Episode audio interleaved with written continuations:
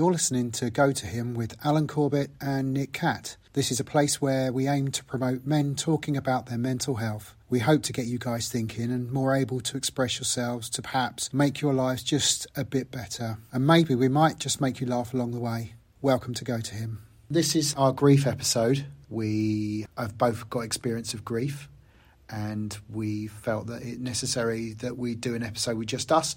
The rest of our episodes will have guests on uh, who are experts in their fields and experience. We have both very different experiences of grief, situationally. We just wanted to share that with you.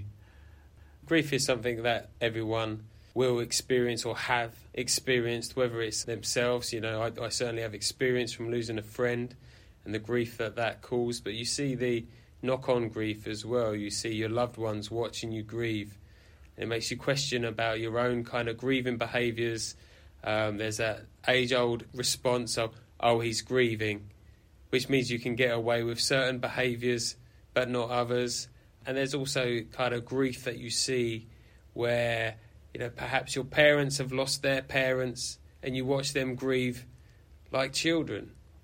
Yeah. You know, and yeah. it's, it's something that we all go through, whether it's something you, you experience directly or you watch other people go through. It's, it surrounds us. Everyone will experience it. This is something that we've decided to do on our own because I don't think you need an expert. I think it's hard to be an expert in grief because everyone does it differently. Exactly, and the experience is different for everyone.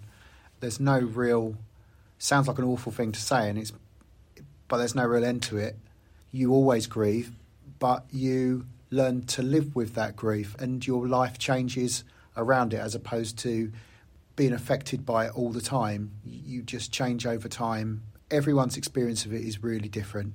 We could probably have got a, a grief counsellor on here to speak to us, but even then, they probably wouldn't be able to get it. No one can get across how you are going to feel when you lose someone who means a lot to you. You can, you, no one can tell you how you're going to feel because I know certainly from my experience. I thought I knew how I would feel because my dad's illness was a long time happening, but I, I never in a million years realised how how I would feel and how it hit me hard. And you'll never know when uh, when it's going to come and get you either. No, You know, you could be you could be fired one minute, and then uh, you know you'll you'll be with some friends in a pub. You'll be five pints in, and then wallop. yeah, The grief's got you. Yeah. You come out of the toilet and you're, you're crying mess, and your friends are like, "What's up?" And, ah! Yeah.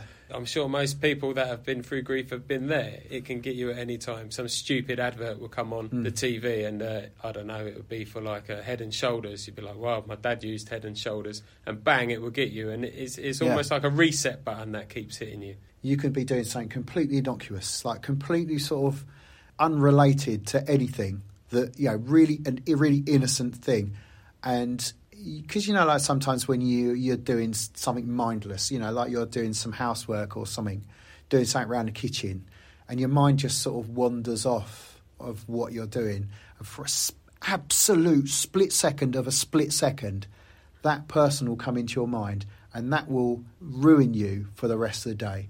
Just a split second of a split second, Yeah, and that'll be you done. yeah, that's completely relatable. Yeah, You know, when um, I, I still go to get my phone out to text my mate when, when I hear something. yeah, You know, oh, I know we like that. Ah, yeah, yeah, and that's it. I'm thinking about him for the rest of the day, yeah, and I experience that grief again. Okay, it may not be as as strong as it was or as sad as it was, but it's there. Yeah. And I think you're right, Alan. It's it's not something you ever you ever get over. It's something you learn to deal with, and you come to some kind of resolve in your head Mm. over time with a number of things. yeah, yeah.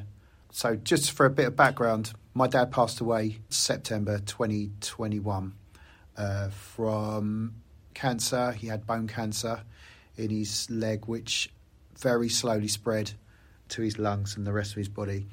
And it's a bit of a long story, really, which I probably don't really need to go into. But he was iller than he led me to believe. And so uh, when it actually happened, I had no idea as ill as he was. He'd gone into hospital. He died, he was literally in there five days, I think it was. And then he passed away on the Friday. It was almost like I was grieving before he'd even gone because his speech was so bad it was barely understandable, um, and we assumed it was medication uh, that was doing that, but it wasn't. It apparently found out afterwards it was because the cancer had spread to uh, like ner- some nerves in his throat or bit near around that area. I, mean, I don't really know. I was told by the doctor that it spread around that area, and it, that's possibly that that was causing him to slur. But it, it was, yeah. I mean, I don't know with you because yours was very different to what I went through because Yeah. there was almost like a lead up to mine. there was definitely a lead up to the to my one. However, one of the reasons I'm here is is is um, because of the lead up. You know, my my friend committed suicide almost five years ago, which caused a whole manner of grief. You know, just feelings that I'd never experienced before, and watching my friends go through that experience, we all learnt more about each other as a result. But what we failed to see was the lead up someone doesn't just do that on a whim. There is a lead up. There is an illness that happens before someone makes that decision. And that was part of the grief for me. Not recognizing enough, not being able to prevent it. That was that was probably the initial strongest kind of bit of grieving I'd done. Why didn't I do more? Why didn't my friends do more? Why didn't his loved ones do more? I had to grieve that and go through certain different stages of grieving before I could start to actually come to some sort of resolve in my head and actually mm-hmm. grieve the loss of a friend. Mm-hmm. You know, because mm-hmm. the circumstances around it were so new to everyone around me, I didn't know how to grieve it. No, No one, no one knew what to say to me, and no. you know, my my parents they they were just as shocked as I was, and they wanted to obviously help me through my grief, but they have no experience of it, and most No. don't, thankfully. Yeah, no, because that thankfully Yeah. that kind of thing, you know, with with a friend committing suicide like that.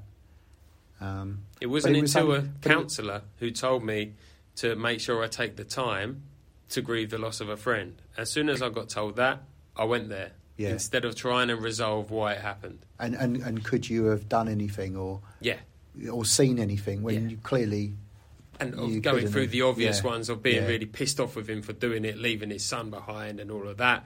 Each stage was long as well. Yeah. you know, it, it's five years ago almost on December first, but yeah, each stage was long.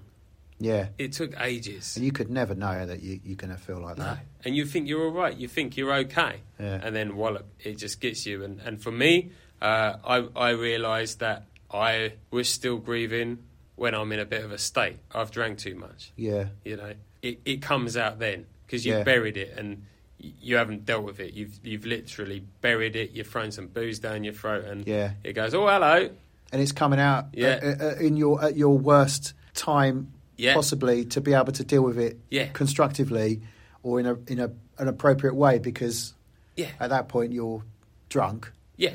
Or Or- you're you're you're at the end of a three day bender. And you're like, Yeah. why why am I behaving like this? Yeah, what am I doing? And then Yeah. you start to look for reasons. Like, am I a wreckhead? Yeah, I'm a bit of a wreckhead, but I'm not that much of a wreckhead. And then you go, right, this is really still bothering me. Yeah. It really is still bothering me. And that's, uh, yeah, that's when I decided to get help. What?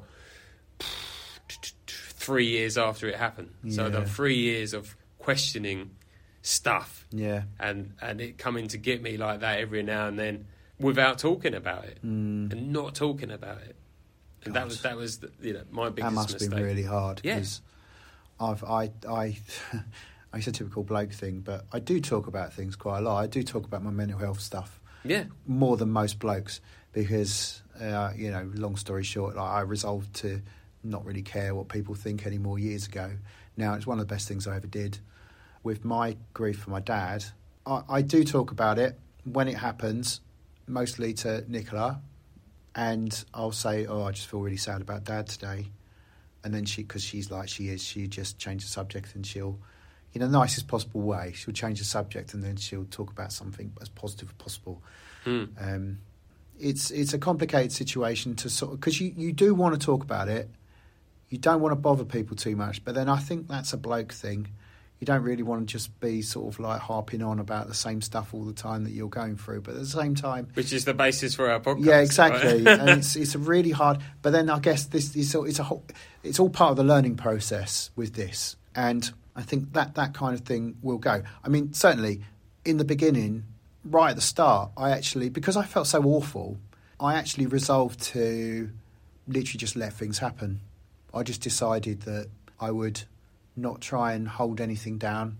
I decided I would feel how I wanted to feel and felt I would feel how I was feeling. I would if I felt that I wanted to talk to someone about it, I would talk to I talk to you or talk to Nicola or talk to other people. Talk even like my kids just chatting to my kids about it because even though they lost someone, their experience of it is different to mine. You know, to a certain extent, Nicola lost him as well. They they were never really close because you know that's just how my dad was. Um, but me and my dad were uh, as close. I think I was as close to him as he could get to someone because he wasn't like that. Mm. wasn't a very loving person, but he was in his own way, and I think I appreciate that as I got older. I sort of just decided to just be. I just decided to be as Mm. much as I could to you know let things happen. I mean, it's like like the story I always tell everyone, and I've, I've told you this, but for the sake of sake of the podcast, the one we actually started call Nicola actually my wife actually started calling them episodes. Alan's having an episode again. It was actually quite funny in the end because she would call them one of my episodes. And like the first one I had was um, so I'm, I'm a massive Beatles fan, and I was watching the Let It Be documentary on Disney Plus, which I absolutely love and um, savoured every second. And I just remember it was really weird. I remember I I got home from work one day, and that was literally my routine. I would get home from work, and I would just watch as much as that I could get in. I just remember just sitting there and thinking, just for the like I said before, the splittingest of the splittiest of a second. Oh, Dad would love this. And Yeah. I was a mess, absolute mess. I don't have so many of those what we call episodes anymore. It does happen, but it doesn't happen so much. And I don't know, maybe it's because of my resolve to just let myself be myself and things to happen. And I, I think I'm not bottling anything up. No, exactly, and I think that's a I think it's a really good thing, especially if you've got kids as well, because we all learn from our parents, and, and we spend our a lifetime learning from our parents. Yeah. And I, I never stop learning from mine, that's for sure. But I think when um, your kids see you show emotion, see you go through grief, they they learn how to do that themselves. You know, Yeah. they're they're almost prepared for it. My situation, the suicide was definitely something that, that I've grieved the most over anything. I've lost grandparents and grieved them, and Mm. that kind of naturally they all live to a ripe age. You you can deal with everything a lot lot easier. And I had a I had a fantastic relationship with them. I felt like I got everything out of my grandparents I ever could. Yeah. But yeah, losing a friend and having to have that conversation with children about suicide because I didn't want to sweep it under a carpet. No. This is what he did. He took his own life, and he done that by jumping off a, a beachy head cliff. And Mm. you know that that's a way of making sure that, that you're going to do it properly. You're not going to come back from that. And yeah. and obviously they have questions and you know they it was around christmas time as well so it was um it was a rough time and they were good. They were supportive and and you know, they they now know and you know they're what 16 13 and 8 they they know what suicide is. There's Yeah. there- it's not a it's not a taboo a taboo word in our household at all. It's it's it's something that my oldest certainly is quite knowledgeable about, and you know he he's not um, shy about talking about his feelings, and you know we quite often discuss the the unbalanced male to female ratio of suicide. You know Yeah. the, the the male suicide is a lot higher, and we we talk about why that might be, and you know I think that's healthy conversation to have. It's a dark subject, but it's a healthy conversation to have. Absolutely, that, that Yeah. it, it exists, and they have to know it exists. Thing is, as well, what you don't want to happen is for them to get to a certain age of adulthood or whatever, or early adulthood, find out about your friend from somewhere else, Yeah. and think, "Hang on a minute, this this is a big thing that happened to Dad. Why did he? Why did he not talk to us about this?" Yeah. As you don't want that because you know for loads of other reasons you need them to believe that you're always going to be open with them. You know, I know it's a big, it's a horrible, horrible, big, massive thing to happen to to anyone, Yeah. but at the same time, kids have to know that this stuff happens, Yeah. You know, and it, and and the key to it, I guess, is telling it to them in such a way that suits them as a person, which you are well set to do as their dad. Yeah. Yeah. Um, was he? Do you mind me asking? Was he a similar age to you? yeah, he was. Yeah. So a year younger than I was. So that, that in a way, that that adds to it, doesn't it? Yeah. Because it, psychologically, we're, we're we're hardwired to believe that the people who die in our lives who are close to us are going to be older than us. They're Yeah. going to they're going to die of old age. They're, and if they die of something other than old age, they're still going to be older than us. Yeah. So that that adds to the whole impact, Yeah. I guess, for want of a better way of putting it. and and and you know around the subject and we'll, we'll we have a we have a suicide episode planned Mm. um, at some point but to to add to that subject there were a lot of people older generations would say well it's a very selfish act now you would never say that about someone who had cancer at that age No. you know it was selfish for them to get Yeah. cancer but what, what people fail to recognize that it isn't a selfish act. They they're sick. They're Yeah. unwell. They're mentally unwell. It's it's different to being physically unwell, but it's still an illness, and it's something they don't have control. Well, the- you know, and that's their last bit of control. That's the last bit of control they have, and they make that decision. yeah, You know, I wouldn't ever like to be in that headspace.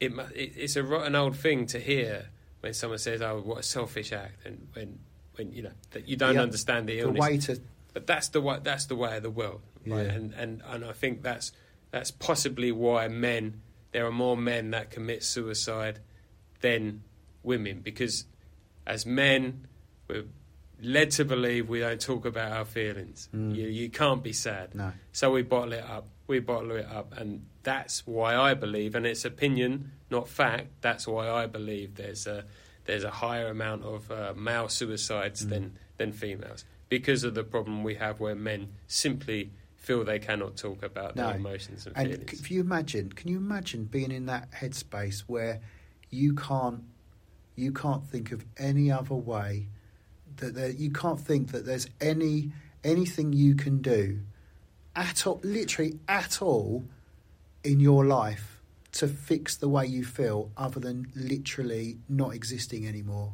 And that's exactly it, fixing the way you feel, right? Mm. Because he had a lovely wife, Mm. a new son, Yeah, a lovely house, a great job.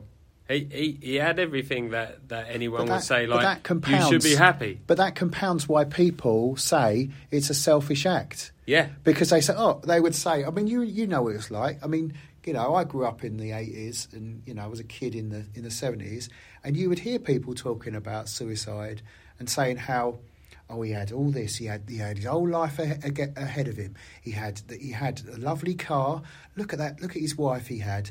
Yeah, but you don't know how. There's no way on earth that you could have known how that person felt in order to come to that conclusion yeah, that that is the only thing left. It is never a selfish thing because if people took the time to really consider how awful you must feel to come to that conclusion, just doesn't bear thinking about. no. It's certainly a place that I tried to get to, to to try and understand, you know, the mentality behind that without like actually Hmm. sending myself down a dark path. You know, I I felt like I needed to kind of understand the mentality of someone that makes that decision in order to come to a resolve Hmm. to stop grieving my friend. Because Mm. if I could understand it, I, I could crack on and move on with life. And I remember, yeah, I wasn't dealing with it well, and and I remember getting up one Sunday morning, half past seven, and I drank half a bottle of wine, Mm. just just because I, I knew I'd feel all right after that. And I'm Mm. there thinking, this this is the sort of behaviour that he, he he used to do. You know, Yeah. this this is this is what he done, and I I immediately text his uh, his wife, who I have a very good relationship with, and and said, look, pff, I'm in a dark place. Mm. You know, I helped her through the you know the the horrible stages after it happened, and we were very close, and. I just needed to lean on her. She was there. She's been through the grief. She knew how I was feeling, and she just reminded me that dark places lead to darker places. And Mm. text her every day. Don't go there. Don't get yourself in Mm, that dark mm. place. And it's that was me just trying to deal with it because you think differently after a drink. Mm. You know, you you almost feel like you you think better Yeah. But, but it's it's destructive. You Yeah, yeah. And that, you know, that's why we all have a beer on a Friday after work Yeah, because you think better. That's better, yeah. but you don't. It's uh, And you also, just think if- differently. If you do binge and then the come down after that binge, you're going to probably feel worse than it was before whatever it was that made you make the decision to have that drink. Yeah. And you're not going to be dealing with things as well, are you? No, and for me, I couldn't sleep properly. So it's like fucking No, drink some yeah. wine. Yeah, Yeah, that will help. yeah. God, it's it's horrible, isn't it? It it's is. horrible. It's grim. It's a grim subject, Yeah, but it's uh, like we but say. it, we need to, it needs to be t- spoken about. Yeah. Everyone always says that about the seven stages of grief, which I, I find really interesting. That there are actually, it's only actually, I thought it was bullshit. I thought it was like one of those sort of things that uh, you sort of just read about, you know, like in a trashy magazine you might pick up in a doctor's surgery or dentist or something. Are you grieving? Are And you answer grieving? A, B, Yeah, and C, exactly. And you get a score of 79. What, what stage? Oh, are you're you- really grieving. Yeah, yeah, yeah, exactly. Which one are you on now? Oh, uh, oh shit. Well, uh, I'm, I think I'm on. I think I'm in denial. Okay. Well, oh Jesus. Therefore, oh, denial. No, you're Yeah, not. Are you doing this? No, you're not. no, I'm not. I'm not in denial. Um, um, yeah, I'm shocked. I'm shocked that I'm in denial. Um, yeah, no, I, yeah, but but it is actually true because if you read up on the seven state, it's weird actually because some places you read there's actually four stages of grief. Other places you read there's That's seven denial. yeah, exactly. You're denying those three stages. There are, as far as I can, I'm aware, seven stages of grief, and the, the first one is shock. Now that's more sort of apparent to you than it was to me. Although there was shock in mine because, like I said, I knew obviously I knew he was very ill, but I didn't think he was as bad as he was. I had no idea that because he, he'd given me information up to that point of him going in hospital where he didn't tell me that his cancer had spread. So I thought that it was only he told me that it was like little tiny bits in his lungs, but he told me all along in the ten years, however long it was that he had it, that if it does spread anywhere, it only goes to your lungs. Now I I don't know how true that is now. It doesn't matter anymore, but I don't know how true that was. When he first died, I had a lot of chats with his doctor, his specialist. I said, "Well, what was the cause of death?" And she said, "Well, it had gone here, here, here, here, here." And I thought to myself, he would have known about all this. Mm, So that was the element of shock to me. yeah. You know, it was, um, yeah, it wasn't a slap round the face shock, but it was it, actually, to be fair. I mean, looking at looking at this, it was a shock. It was actually the third one is anger, actually, and it almost seemed like I had the anger because it goes shock, denial, anger for the first three. Now, it actually felt like I had the anger almost immediately that I had the shock because he wasn't he wasn't honest with me.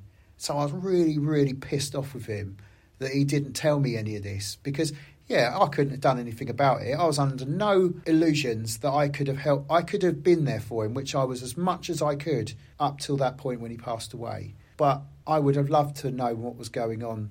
At the time, I was I was angry and shocked at the same time. But looking back now, no, it wouldn't have nothing. It just wouldn't have mattered because it was going to happen, and it wouldn't have mattered what he had wrong with him. He was going to die. The second one, with with you, with with yours, with your shock, Yeah. with your one, it's very apparent with the shock. Oh, yeah, immediate shock, obviously, the obvious shock. Yeah. But the day after it happened, because he wasn't found till the day after, I made a number of phone calls to a number of my friends to deliver that news. And every time I delivered it, you know, that shock was slapping me in the face again. You know, you had to verbalise it. you had to verbalise time. it, yeah, and, and tell one of your Croydon friends, my closest friends, you know, Yeah. they're family to me, Yeah. and having to deliver that news, and uh, a lot of people didn't know the extent of you know his depression either, so it was a it was a double shock. They're like, Mm. what? Why? He had everything. It's just like, well, he hasn't been kind of in a great place for a little while, but we didn't know how bad it was. But yeah, on on the the day that we all found out, between ten and fifteen Croydon boys all went and met up in a pub that we like drinking in. The first initial hour or two, we just sat round the table looking at each other in complete shock. You know, you can't ordinarily shut us up, especially in a pub. But we were quiet. We looked at each other, we shook our heads, and we went, "What the fuck?" Silenced us all, you know, and, and that was shock. And, and seeing so many shocked faces, like physically shocked faces, Mm. it's it's something that we'd never And experienced. that'll only add to it because that'll probably an experience seeing all your closest family like mates in that state. You've never seen them in that state before. No, And because obviously because you're all blokes, even if they'd even felt one percent of that before, you'd have never have known. no, absolutely. So not. that is that adds to the shock because then you're sitting around a group of really close, lovely mates that you love to death, and you're seeing them in a state like that. That's that's only going to add to your shock oh yeah, because yeah. it's not just you know it's just occurred to me that it's not just the shock of losing that person. It's the shock of the um, reactions of the people you love around you. You're not going to have ever had experienced that before. the people that you would go to to go be like, look, I'm not having a great time, lads. Mm. Right, what can we do? Every, everyone in the same boat. Yeah, So, you know, and, and we immediately started drinking to help with the shock, right? And it took a little while for people to start opening up. that is the shockiest of all the shocks you could go through. I think. Yeah. it? Unless unless you know someone. Well, in a way, it's a similar kind of thing. If someone has a terrible accident, Yeah, I guess. and and you repeat But I don't know because there is a massive, massive shock. Yeah, and and you repeat that shock. You go to bed. You you're able to sleep. You wake up for a split second. It's not on your mind, and then boom, you're like, Bang. oh man, It's there again. yeah, there it is. Yeah, That's it. Your your day is dictated from that moment Yeah. because of that shock. yeah, So you just live that shock Yeah. for a, quite some time. Yeah. It's like I've spoken to you about before when I've had experiences of like quite bad anxiety where I'd. It's like you just said, very true. Like for a split second, you wake up and you're in that sort of like just having woken up two seconds probably, where you feel all right and everything's cool and you're relaxed because you've just been asleep, and then all of a sudden, bosh, Yeah. it hits you hard, and then your whole body goes into proper like rigid mode Yeah, because suddenly everything. and all of a sudden you're exhausted again. Yeah, yeah. You can't you can't get up. No. You've got no motivation. Even though there is motivation, there's never any enough motivation for you to get out of your pit. Even though you've got to get up and sort kids out. Or when it happened, did you get um, time off work? Did they give you time off work? They offered it, so it happened on Friday. We found out on the Saturday. I told my boss on the Monday. Hmm. Um, he said, "Take however much time you need." Was like, "No, I just want to crack on." And we flew to Vegas on the Ah. Tuesday. I thought that was, at the time that was the best thing to do. You know, get away from it all. It was the worst thing I could have done. Sin City.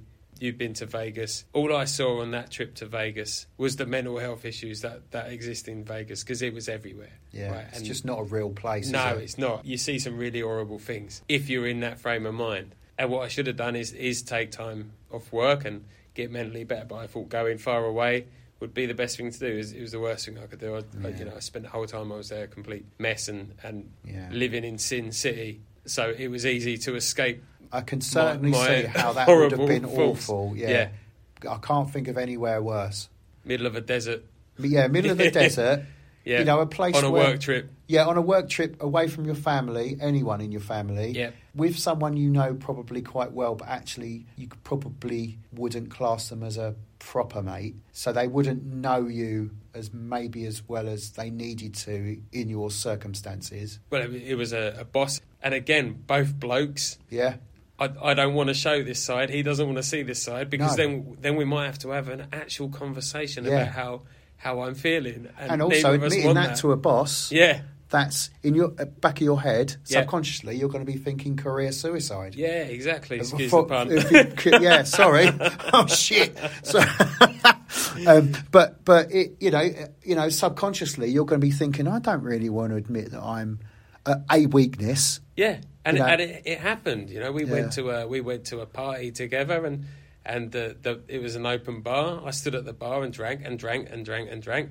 I felt better. I thought, right, okay, I'm enjoying this now. On the walk back to our hotel, which was only across the road, but still about a five kilometre walk Yeah. because that's what that place Uh, is yeah, like. yeah, We we get to the bridge, and I just have a complete meltdown. yeah. And he's just like, "Don't do this here. Don't do this here. Please don't do this." And it's like, "But why?" And you just, you, I just offloaded on him. And the, the next day, I got up, and it was, um, it's awkward. And I, I actually probably overthink things more about being upfront. Even though, like like I said to you before, I stopped caring about what people think years ago about my mental health and stuff. But I'm still mindful about them, if that makes sense. Because I don't want, I, if I ever don't speak about it, it's because I don't want them to feel uncomfortable. That's what it is. I don't want to be forcing them. I want to always avoid having that conversation with Sharon in Southport, Yeah. who, who knows what we, I've been off through ill mental health, and she'd go to me, "How are you?" And I'd be like, "Yeah, I'm I'm really good." And she'd go, "No, how are you really?" like, I said, "I'm fine, Sharon." Yeah. Right? You don't you don't want you almost don't want that. No. And how are you really? Yeah, yeah. Like my health isn't your concern, Sharon. Yeah, yeah, You know, yeah. Settle down. You want Sharon. it. You want. You want those questions, but in an appropriate sort of like setting. You know, I know there is that thing about ask twice, and I totally 100% agree with it. Always ask twice. Yeah, you don't really want that from Sharon in um, sales support. No. You know, you don't want to sit in there thinking, "Oh, I better do this because I don't want to cause another." Yeah, episode. yeah, exactly. Yeah, Yeah. yeah. Don't want him. So, did anyone know about like about the bridge incident, or was it just you and your boss? Just me and my boss. Yeah, it haunted me for a little while. I bet. Yeah. Bloody hell. It did, but it, it needn't.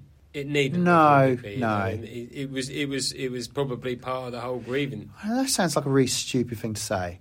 In any way, having that massive like blurt out, did you feel any kind of like relief from that? Nope. You didn't. Not at all. No, No. I just felt like uh, I felt worse to be honest. Oh, really? And I just wanted so, like, it was like the even tip of the iceberg, and Yeah, you needed to be somewhere where you you could express yourself like that, but feel more comfortable about doing it. Well, the good thing is that you did tell people. You know, it'd be easy to sort of imagine blokes to get into the mindset where they wouldn't want to tell anyone at work what's happened, No. and they're just going to try and style it out. Because I can imagine that happens all the time. Well, I mean, co- coincidentally, there was a lady that worked on our team. She lost her boyfriend in the same way. Oh God! So she was quite good to lean on because she'd been through it.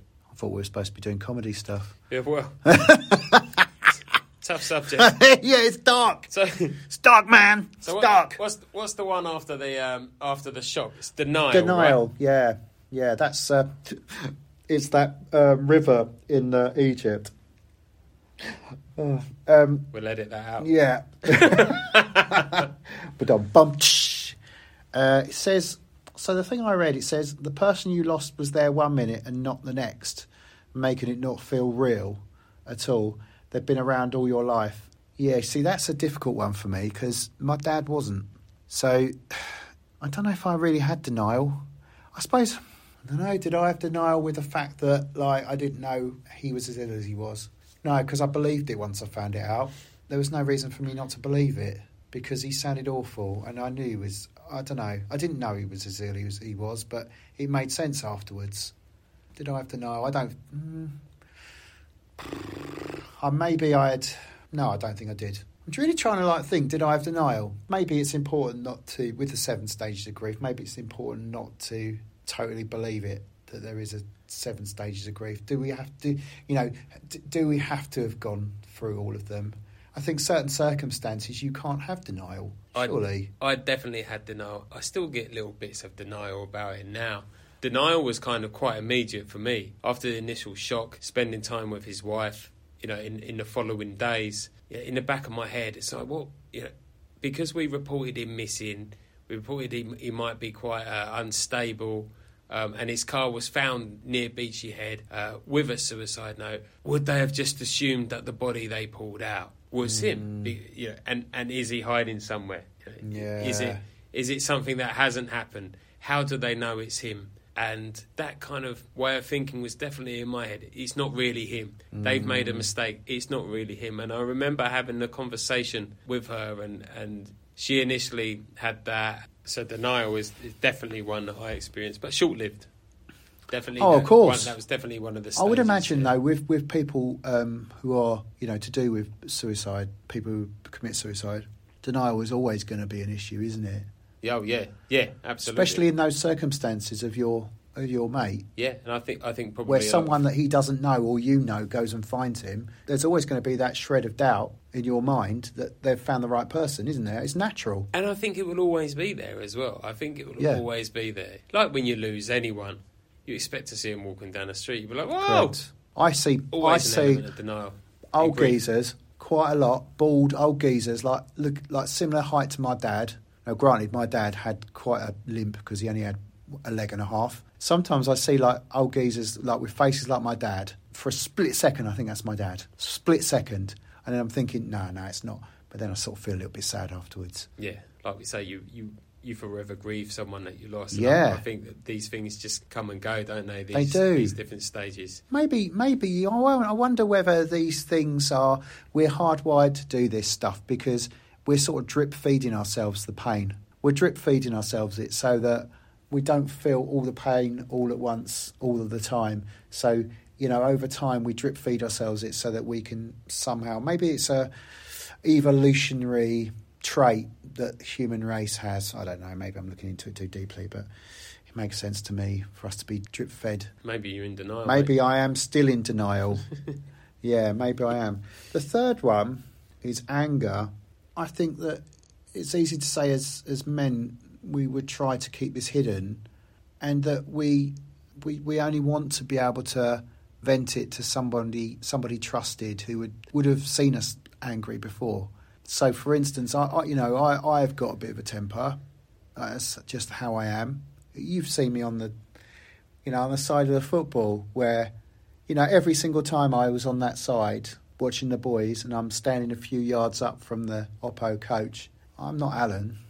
I go go into Coach Alan. Your your anger has only ever entertained me. Yeah, Your, your anger has only ever made me laugh. yeah. I've never seen you angry about anything important. No, You know, and and I don't I don't think you and I have ever been angry at the same time on the side of No. the football pitch. Now No. we, we've both been through anger. Mine's generally at the uh, the opposed manager or stupid linesman or something. yeah, yeah, yeah. I, I, I don't ever remember when we're both there being angry at the same time. Maybe cup final day, Well, yeah, both cup kicking final bottles day. about. But um, Yeah, or maybe for the sake of the podcast, I can't mention anyone's real names or a football club, but where we were playing against someone at our place, that little short fella who was the manager decided to say that you were a moany bar or a moany fucker. Was that his actual words? dickhead, I think. it A moany dickhead. moany old dickhead. Yeah, moany old dickhead. Yeah. Decided to tell you that right at the end. He, he'd had plenty of opportunity to tell him in a, you in a nice way. Whilst grappling my hand and, and pulling me close. Yeah, because you'd gone over to him to shake his hand to be nice, and I guess that's the only time when you and I have both been angry because he was kicking off at you. It was completely unfounded, and it was because he was kicking off at you. It was then I lost my shit and walked over to him to Yeah. try in an angry way to to reason with him. By, It's by kind of point. eased my anger because I found it funny. Just the whole situation. It was funny though because doing the football, you, You see a lot of angry men. You see a lot of- Division Five Sunday morning football. yeah, grassroots watching their fourteen-year-old boys playing football. And- pent up aggression. pent up, yeah, aggression that they never got to under 14 to play football in the uh, fifth division. And uh, yeah, it's uh, I don't know. I, I, I've that was that was uh, that's something we're not going to have anymore, thankfully. Yeah, but a- anger is not always about shouting, is it? You know, some sometimes, and and for me personally, anger's a an inner emotion, and God, I'm glad I haven't vented it at times. You know, Oh, see, that's where I go wrong. I, I, I keep it in and keep it in and keep it in, but I think my vent is is very much sooner than yours. The time between getting angry and venting is very much shorter than yours. and I use the supermarket as a an example. Yeah. because I not anymore, but I, I used to really struggle with supermarkets, and it always seemed to be me that would have a trolley bashed into me, and Mm. you know I was already angry when I've walked in the supermarket because I didn't want to be there, and you know I'll have a trolley bashed into me, and you know, someone would say to me, "So oh, I'm really sorry I didn't see you there." I'm six foot two, so in my head I'm going through all this kind of like, and I just turned to him, "No problem." Yeah. And then I'll get round the corner. It's just like, do you know what I should have said? I should have said, "You what?" Yeah, You yeah. know, and and start replaying this angry Yeah. scenario that I will never actually play out in my head. I used to be very much like that, too much like that. And so I don't know when it was, a certain part in my life, I don't know, actually, it might be when I turned 40, actually. I got to a point where I thought, oh, I'm sick and tired of being in situations where I feel like I should have said something. I hate that feeling of having wished I'd said a certain thing. I hate it. So consequently now, if I have meetings at work, I tend to speak up quite a lot because I hate the feeling of not having said something. Yeah, Now, I'm not saying that that's entirely constructive thing to do because I would say two thirds of the time it probably is. That third of the time it isn't. That's when I will like be angry with myself and and hate myself for it because I just wish I'd kept my gob shut because you just come across as a as an angry, grumpy bastard. With the shoe fits, mate. Well, yeah. Number four, bargaining. Bargaining. Yeah. It Ooh. says uh, it's the coming to the conclusion of what if. What if you'd done things in a different way that might have stopped things or made things easier for them? What if you'd known more about their condition or been more of an advocate for them as a spokesperson for them? Powered uh, by a feeling of hopelessness and helplessness, where you, you would. That was the big one for me. Yeah. I, I knew he was unwell. I didn't know to the extent that still lingers now. When I, when I sit and think about it, especially coming up to you know, December, which you know marks the anniversary, because he you know, he, he first uh, he first had a bit of a episode in October. So there's certain things that happen in here, like it was Halloween weekend. You know, he he just disappeared for a little while, and, and mm. we found him, and he was all right, but Yeah. obviously not. As as Halloween looms, that reminder comes in. Yeah. I think, well, Halloween to December was a long time. What more could I have done? And and that that's the one that still lingers with me now. That, like we've repeatedly said throughout, grief doesn't stop. You know, No. it just you, you learn to manage it, and Yeah. you know you Live with it. You live with it, and possibly don't spend so much time thinking about it. But that one mixed with denial, Mm. you know, where I will quite often think like, if only I had done this, if Yeah. if only I recognised the signs of that day when he was so happy in the morning because I was due to see him later on that day, you know, and if if only uh, we pushed more for help because it was getting help but it wasn't enough. Um, Mm. If only we pushed more for help to, to get him that help, then this wouldn't happen. Who can we blame Yeah. the reason that happened that didn't give him the, enough help? And that's that's where the denial comes from. It Yeah. wasn't me; it was them. You know, and and the the truth is that all that was is exactly this: the Yeah. the stages, things happen, right? And you you only know how to how to deal with something by you we learn. You know, we we as humans we learn as as we go along, and Mm. it's, everything's different, and we learn from a really early age by. I'll use the word mistakes, but it's probably the wrong word. But you know, from a very early age, we get up on our feet, we touch stuff we shouldn't. That's dangerous. You're told no, and Yeah. so so we, we learn by by doing things wrong. you Yeah. know? Yeah. That, that's how we learn. And I'm not going to say that I did anything wrong because because I know that I didn't. But Mm. but yeah, there was certainly the what ifs over and over again, and Yeah. that that took ages. That took ages. You can take blame and you blame yourself, and you, you think, well, if I did this, but I couldn't do that, and then you you start hitting those other stages again. Mm. Mm. You know, the denial. Yeah. See, that's the shock, thing that it doesn't say here, but, but I would argue like that. I would argue that these these don't. I don't think that this comes in an order. No, absolutely not. I really don't because you know. I mean, let's face it. The next one is depression, which I would argue is right from well after the initial. Well, I, I still I get angry with him now. I get angry Yeah. with him because a song that he loved, "Do You Want to Be a Spaceman" by Oasis. Mm, You know, some days I can put that on and really enjoy it. mm. Some days I can put it on and it, it, it just brings all this Yeah, back. yeah. And then I'm really cheesed off with him because it's a great song, yeah, right? And and I can't listen to it today, and I really wanted to, yeah, you know. And, and so I get pissed off with him for that. yeah, yeah, yeah. No, I can I can understand that. I mean, with my my dad, there's certain like music. Actually, weirdly, I think I'm sort of in a way. I, I don't have that quite so much, only because I sort of feel like I've got a lot to thank my dad for with music and things like that. Because I sort of believe that he, in a way, without actually, I don't think he was even trying to do it. It's just he was, he really loved his music and he loved his comedy as well. And I think um, without him really trying, you know, he wasn't. um, he he did shape the way I. The, he did shape my tastes in music in a way, and allowed me to explore music genres and stuff. And so, you know, I always say that, that you know, you know, it wasn't a great upbringing that I had because my mum and dad they divorced when I was eleven, I think it was. It wasn't great. Dad, my dad, uh, you know, towards the end of his life, he did actually admit to me that he wasn't a great parent and that he could have handled things better. Not a, lo- not many people knew that about him. Everyone knew that he wasn't a great parent and that he he was awful to my mum. Didn't knock her about or anything, you know, but he just everyone think everyone who knows my mum all wonder how him and her ever got together because it's like so opposite. Um, mum's an absolute angel of a person, just without fault. She's just the most incredible woman you could ever meet in your life.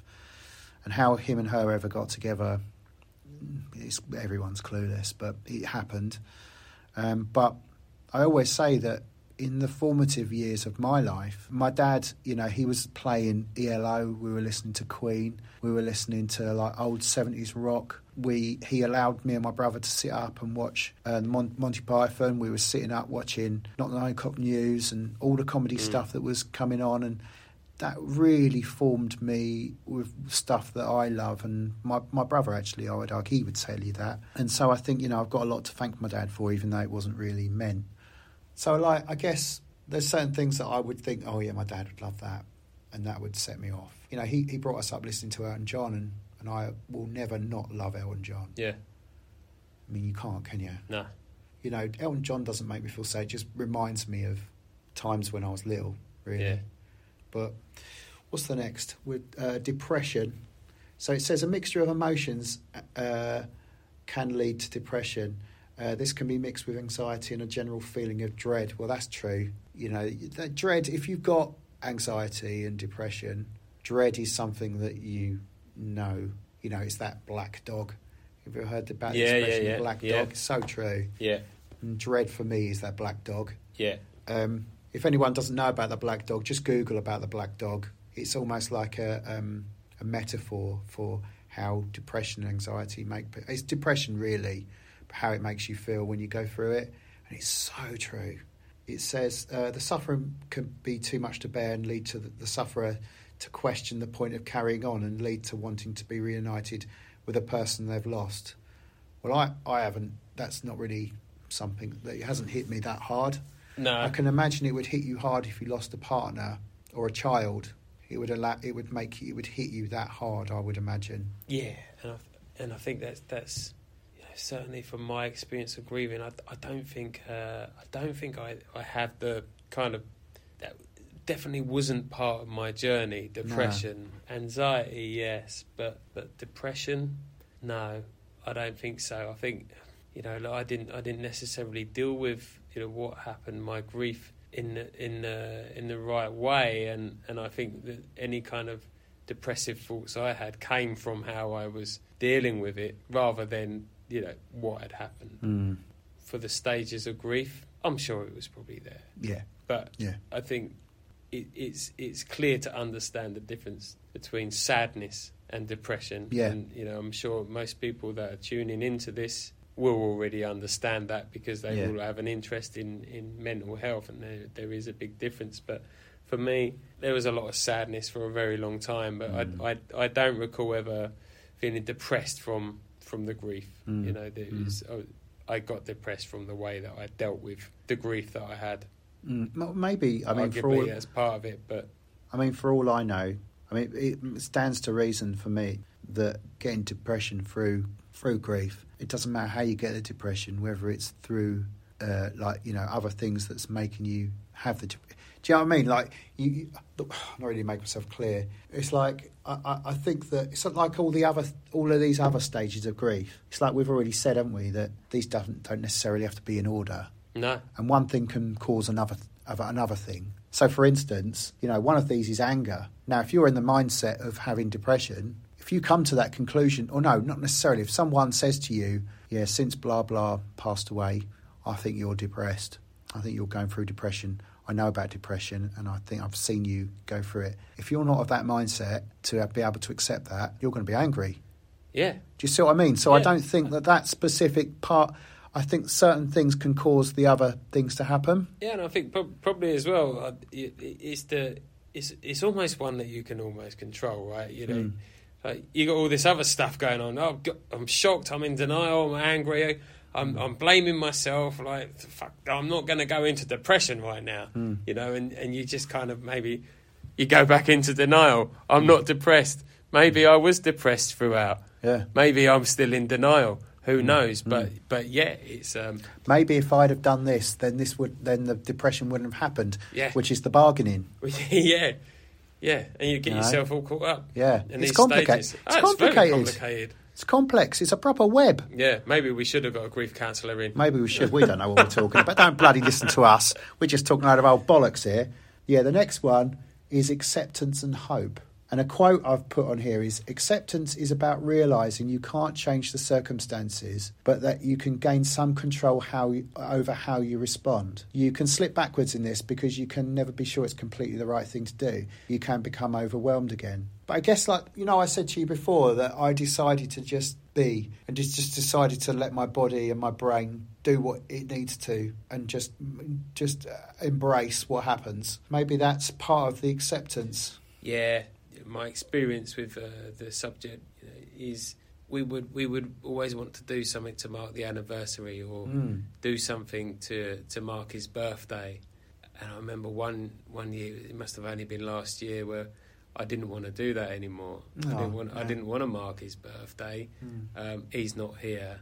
Um, and I kind of yeah, I raise a glass, but I, I didn't want to meet up with everyone and No. celebrate his birthday. It didn't feel right, you know, Mm. because he's not here. And Mm. first few years we did that. It was quite Mm. nice to meet up. Yeah. Um, and the anniversary even more so. I got to a point where where I, that day it's first of December. That that day needs to be about Advent starting again. Mm. That day Yeah. needs to not be about that anymore. And and I think that's when I realised that I'd accepted, you know, that it, ha- it had happened, and I accepted that life life goes on. I remember year one was the first anniversary compared to the second anniversary. Mm. Year one was a breeze. The second one was tough. Really? Yeah, yeah, because That's interesting. yeah, because year one, you know, we we did have a big thing for his birthday, and we did do a very big thing for the anniversary. All of my friends got together. We went and played some darts at a flight club, Mm. and then we went to karaoke. Two of his favourite pastimes, Mm. darts and karaoke, and and that was great. And I think there was this expectation on year two of having an equally good time. But I think everyone really struggled coming up to the anniversary. I think everyone felt this little bit of pressure to also mark the occasion, but Mm. wasn't going through maybe the stages of grief anymore. Almost Yeah, and I guess due you, for- you know, I guess it's that realization that you don't need to have these grand gestures of remembrance for you not to love him still. and and for me when you know going back to the acceptance bit that's when i realized that i think i'm through Yeah. the rough seas now of Mm. dealing with that and yeah that that must have only been last Do you know year what? That's in- really interesting, though. The fact that you having that realize, realization that you're through with that to an extent, or to a greater or lesser extent, and the fact that you you were you were right to have that conclusion because you didn't feel shit about it. You didn't feel a, a, a level of guilt because if you got to that conclusion early. Like sort of, you know, previous to when you actually to it, because you were trying to rush yourself through it, then sooner or later you'd either something had happened that would boot you up the arse, or you'd feel like a bit of an arsehole. and, and initially i did when when i said to a friend of mine like do you know what like i i rather wouldn't meet up on the Mm. anniversaries i'd rather just meet up with you i think about the guy every day anyway Yeah, yeah, right so i'd rather just meet up with you not on that day yeah. just for the sake of meeting up with you Mm. But you know, we, we can remember him any day. We can Yeah. sit there and drink to him any day. I don't, Yeah. you know, it's I want that day back to be my day. You know, Yeah, and I guess like as well, if you really think about him and how, if he was, if you were to talk to him about that, if you were able to say to him, he'd probably be totally cool with it. Oh, he yeah, wouldn't completely. want like people. it'd find it hilarious that I now think about him every day because until we done this, I didn't. No, Right? no, and and you know, he'll, he'll find that hilarious. yeah, Thanks, mate. yeah. What's the final stage of grief? Um, it's um, processing. Apparently, varies from person to person and circumstances. It's important to know that this takes time, but there's no way of knowing how long. You need to be patient with yourself. Everyone is different. It goes back to what we said right at the beginning, I think, where we said that everyone's experience of grief is different. And it doesn't matter about the circumstances, your, your experience uh, is, and the way you process it with your mind is going to be very different to the next person. It's, it's, not, it's not linear at all. No, it's not, and and I think, um, like we we've said throughout, you know, there, there's a there's certainly a generation where the view is you don't talk about your feelings. You know, Mm. keep calm, carry on. You know, stiff up Yeah. lip, all of that that jazz, and real men don't cry.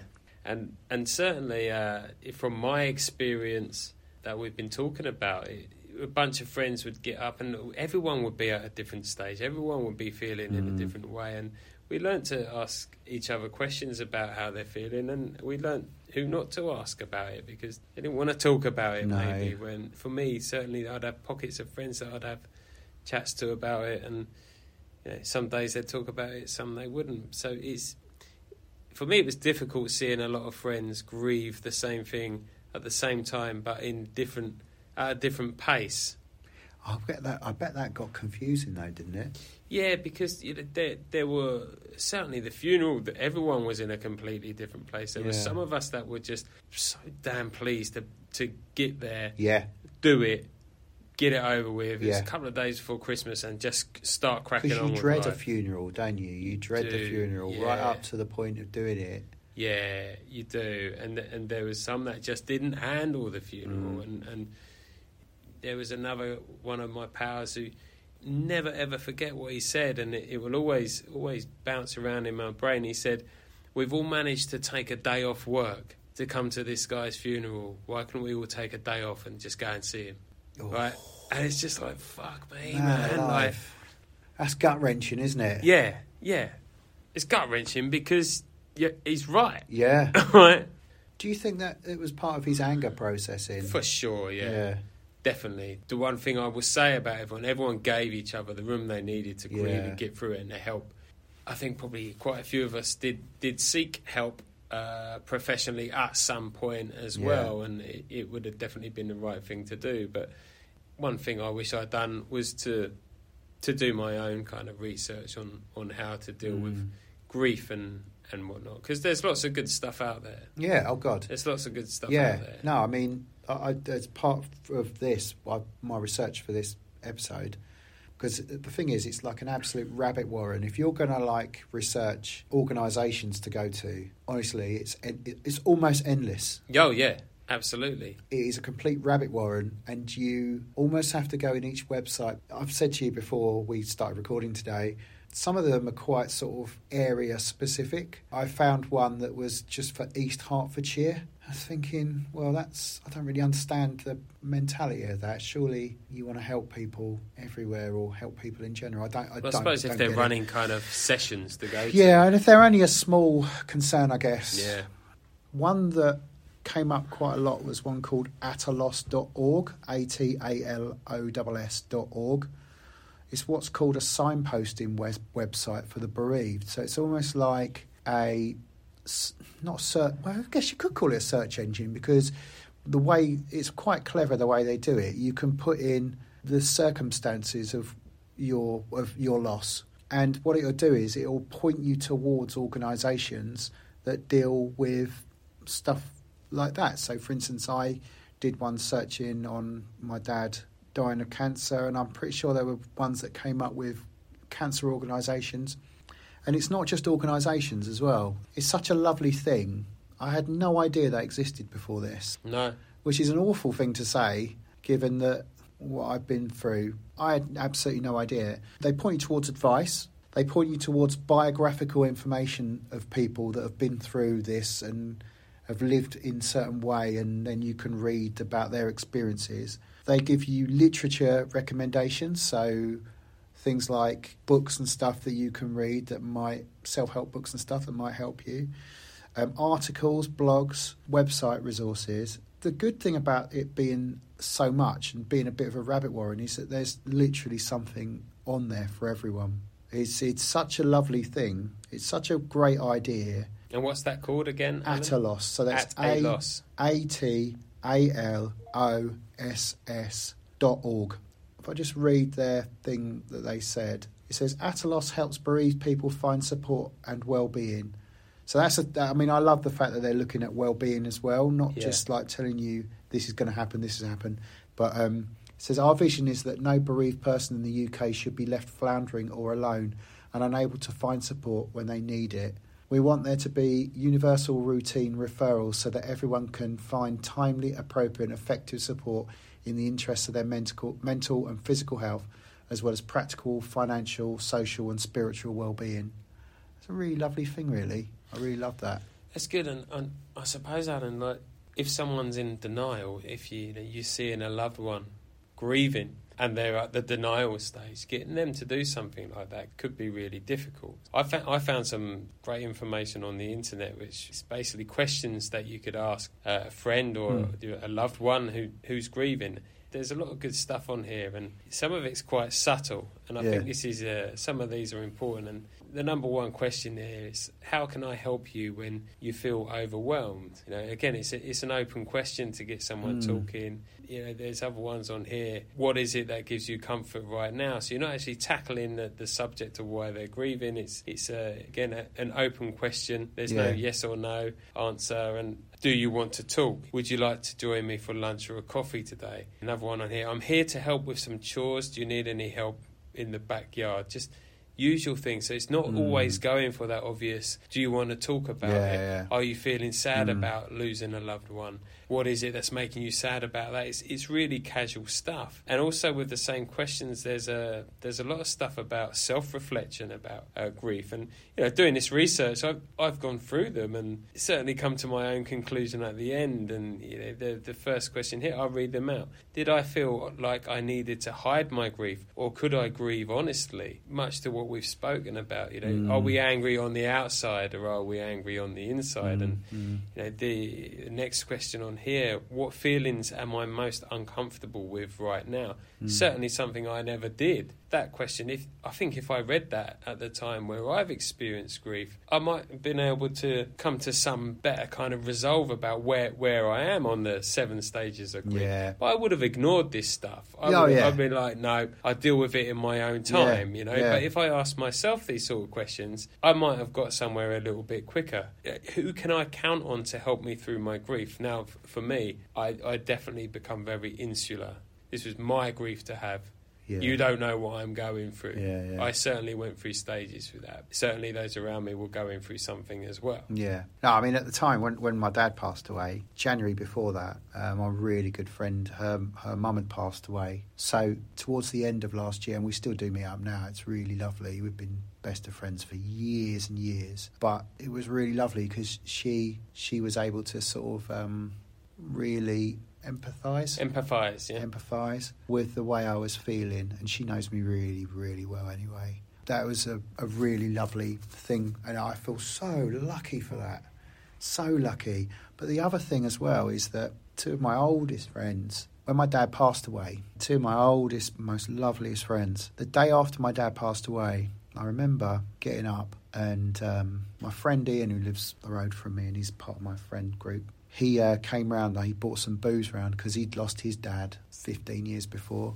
So he knew, and he knew what it was like to go through it as a bloke. And, you know, he's such a lovely guy. But the, my other two friends, they, they said, right, we're going out for a drink. I'm going, we're, we're going to go out. I'm going to throw a question at you here. Yeah. Right. Why is it that blokes do that? When when they get bad news, Hmm. that they want to drink. See, I, I I think I know the reason why.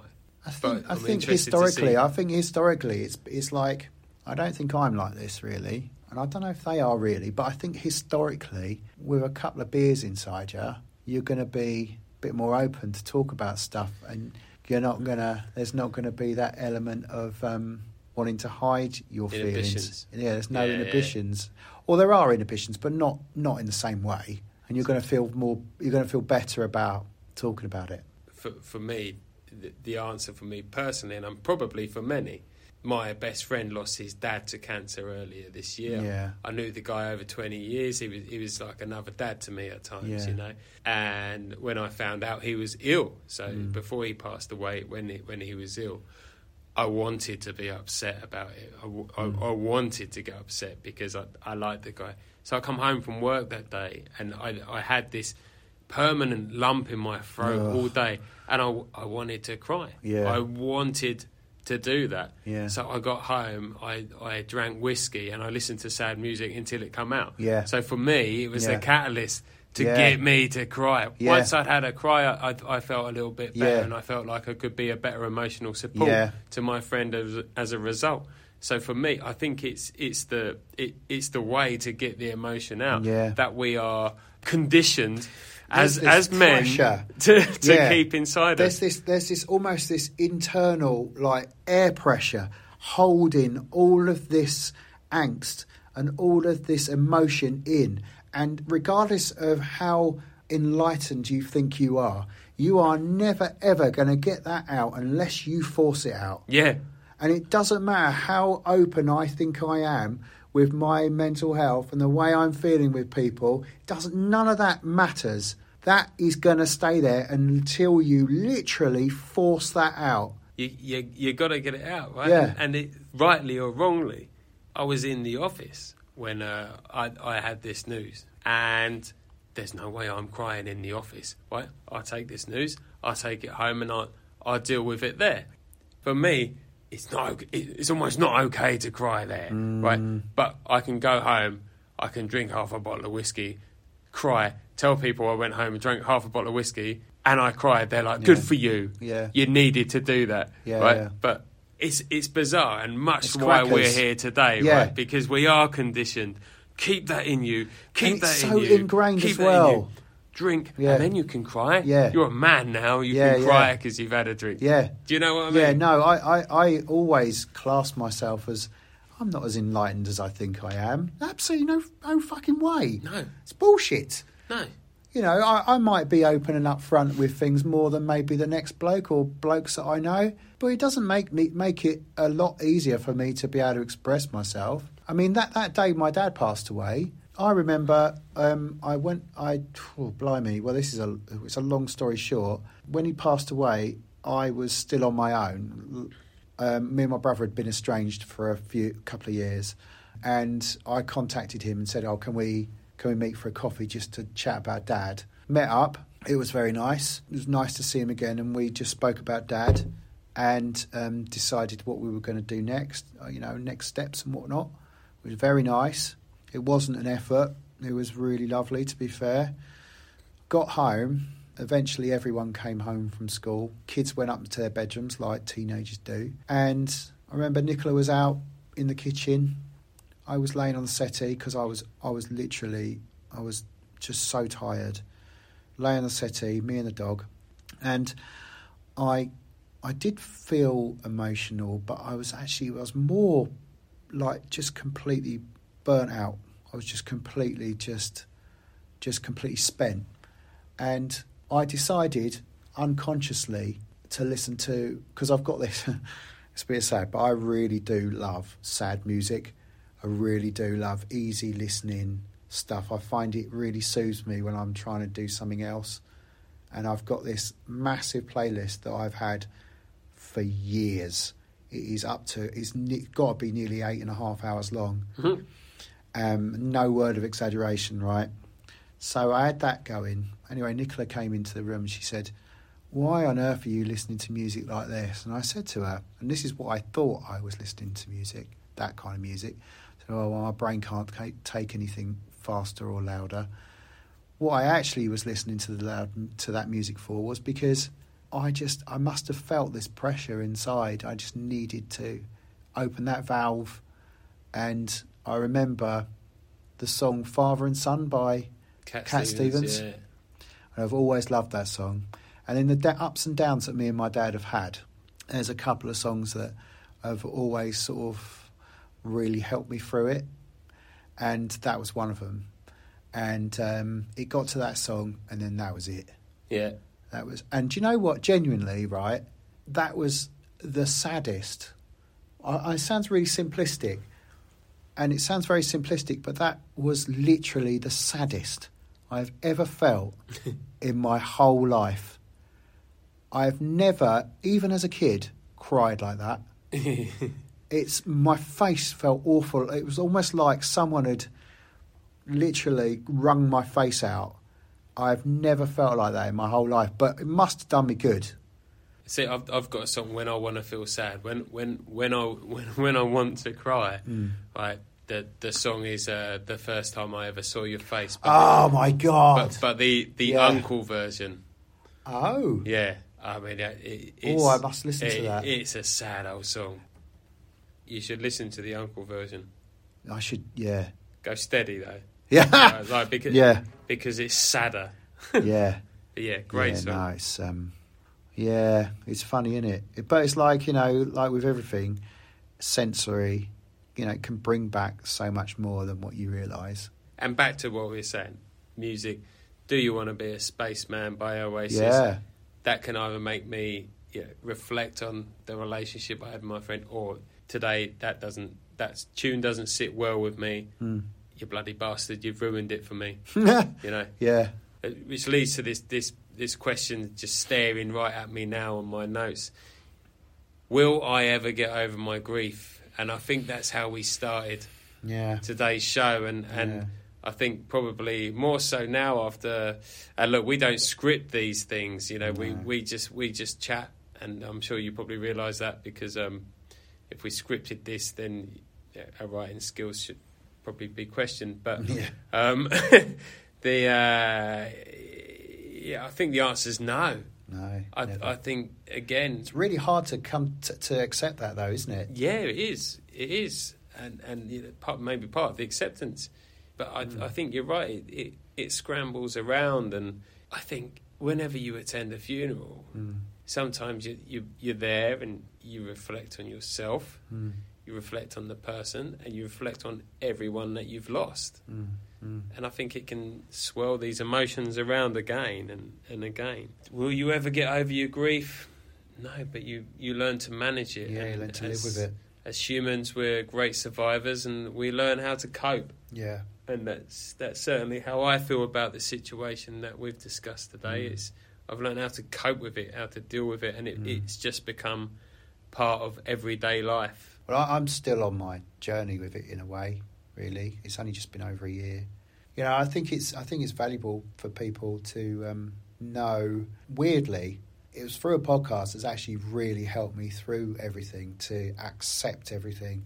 And actually, I would argue maybe it was the pod, this podcast I'm just about to speak about that made me realise that I just needed to just be, and just not try to be anything other than how I'm feeling in that second and then be how I'm feeling in the following second, and just be how you want to be or how you feel like being.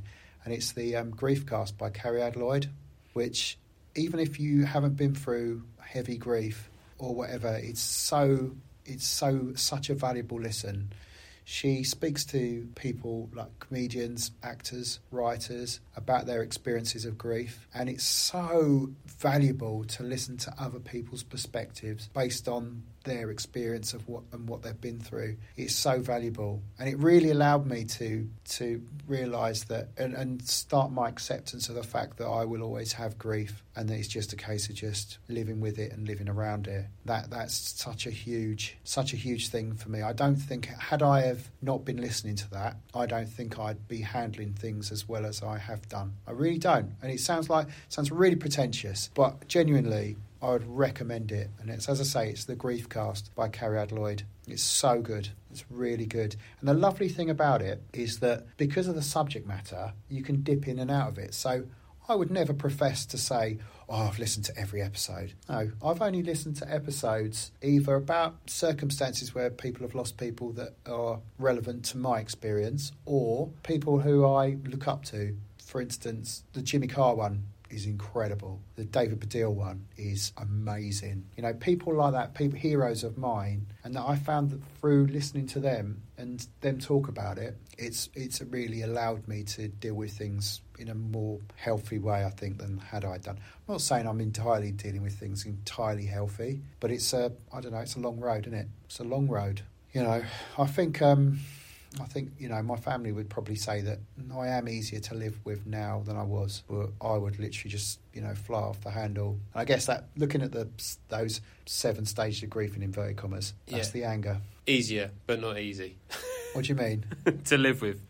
Oh yeah, oh It was no, a joke, not- it was a yeah, joke, no, Alan. no, I'm I'm not that easy to live with. I've got to be honest. No, I'm lazy git um, and grumpy. Um, but um, but no, I think I am. The, the the parts that got worse through going through this are actually slightly easier now. I would argue for them, possibly. I hope. I think they are. But it's like we said. it's peaks and troughs, isn't it? And actually, with not not just with grief, but with any kind of mental health journey like experience, it's the key to peaks and troughs is knowing that when you're on a when you're on the way to a peak and when you're on your way to a to a trough, and embrace it. Yeah, and embrace it and accept it, and then just then use that experience for the next time.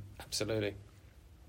This has been the Go to Him podcast with Alan Corbett and Nick Catt. You can email us on go to him at outlook.com with comments and subjects you might want us to cover. Don't forget to recommend us to anyone you think might benefit. See you for the next one and thanks for your time.